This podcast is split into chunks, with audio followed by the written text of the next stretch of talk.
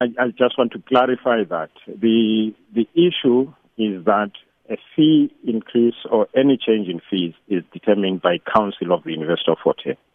The council has not said to determine what should happen.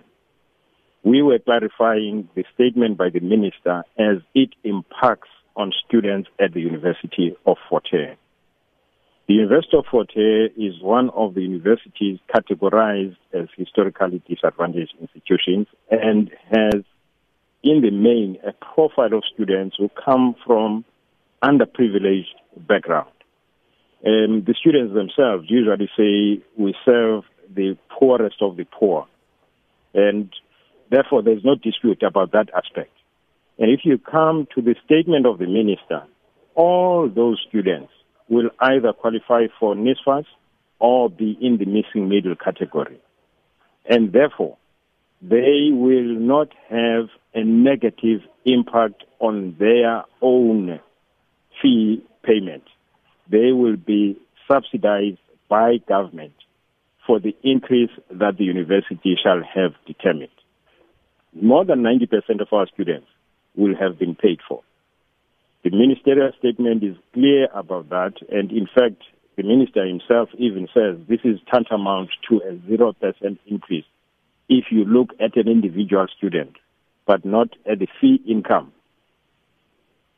Hello? Uh, I'm listening, Dr. There. Tom. Yes. And yes. Um, yesterday. If you don't look at the mm-hmm. fee income that the university is supposed to get, the fee income will be increased by a subsidy or a grant from the department, not by an individual increase on a student that needs to be paid. It won't have an impact on their loan agreements, as I've said. And therefore, the minister has taken a bold statement, a bold action to ensure that the inequalities that exist are reduced. If the students are fighting this aspect, then they are fighting a battle for the rich, not for the poor. But as I understand, Dr. Tom, uh, speaking to one of your student uh, leaders at the university yesterday, uh, that uh, they have handed you a, a, memorandum of demands in which they expect an answer within 48 hours. Was this one of the issues raised, and what were uh, the other issues that they actually uh, raised on that? Yes, we, that's the East London campus. We have already dealt with the Alice uh, issues. As I said, there were issues of security, etc. We met, we had a mass meeting with the students.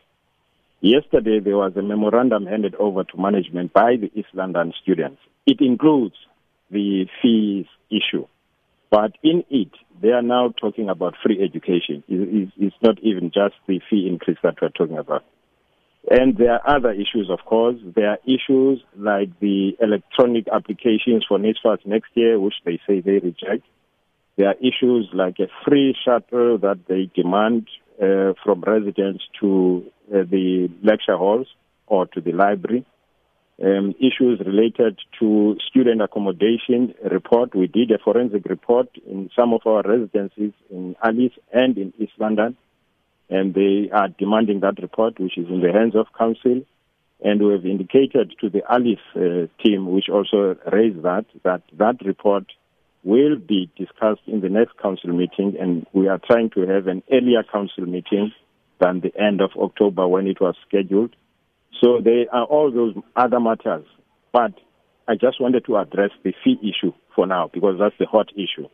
The others are easy to deal with, uh, fee waivers and all those things that are in their memorandum. That 48 hours ends tomorrow. Management will sit today and make that response to them. And by the afternoon, we'll sit with the whole SRC, not just the East London SRC, so that we clarify all these matters. We're planning to have that type of meeting. And tomorrow, then, we'll respond to the East London campus.